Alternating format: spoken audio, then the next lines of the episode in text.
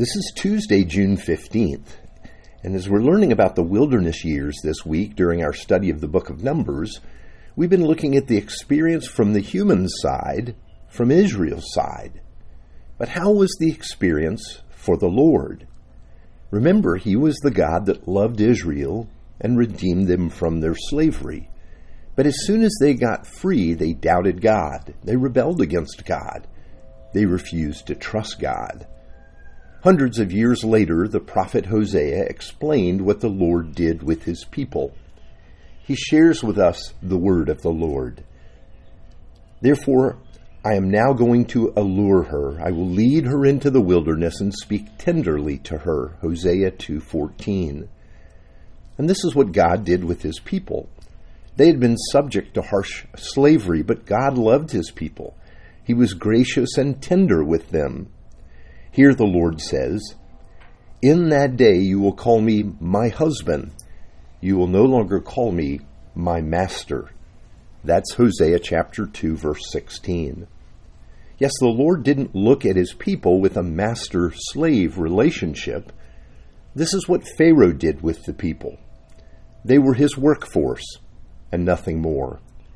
When he feared Israel might become too strong, he asked that the male babies, the Hebrew babies, be killed. And this likely would have happened to Moses if his family had not secretly kept him, and if he had not been floated down the Nile in a basket. You see, the Lord was different.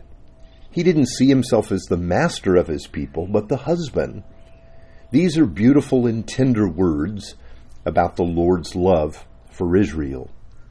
Yet though the Lord loved his people and treated them tenderly, they were stiff necked. They were unfaithful again and again.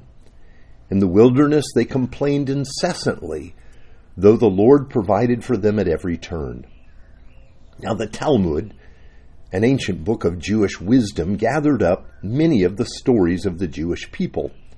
And it says that the prophet Hosea just could not understand why the Lord would put up with the Israelites. Of course, this makes sense to us. If God could choose any people, why choose an unfaithful people? Hosea even told the Lord, The whole universe is yours. Why not exchange this people for another nation? Now, the Lord wanted to show Hosea why he would not do this. So the Lord placed Hosea in his story he let Hosea know what the Lord experienced and how the Lord felt. God asked Hosea to marry a woman that would be unfaithful to him. Then perhaps Hosea would understand the experience from the Lord's side. Hosea did what the Lord commanded, and he became one of the prophets of the people in the process.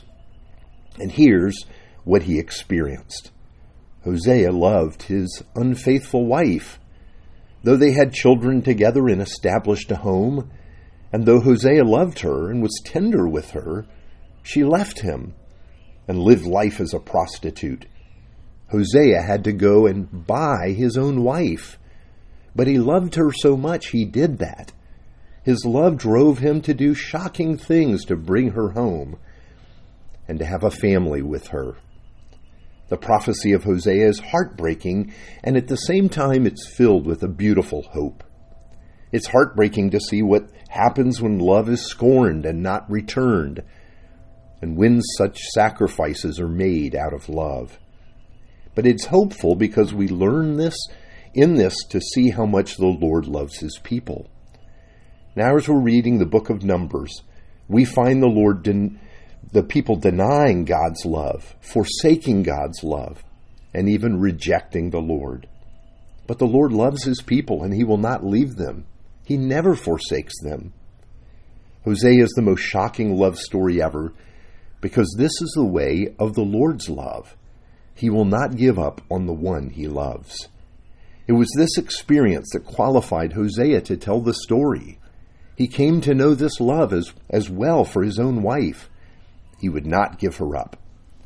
His book is one of the most beautiful in Scripture, not because it's easy or sweet, but because he teaches us the depths of the love of God. It also shows us there's always a high cost to loving.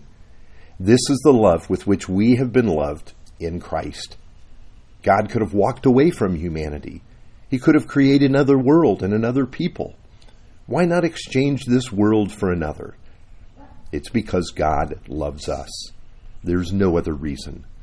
This is love, not that we love God, but that He loved us.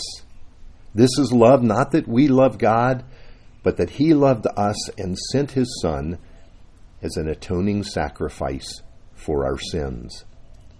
Let's pray together. Loving God, you've given us the assurance of a love that never fades and a faithfulness unchanged, even when we turn away from you. This is too marvelous for us to understand. So enable us by your Holy Spirit to live in your steadfast love. Give us eyes to know how wide and long, how high and deep is your love for us in Christ. For we pray in his name. Amen.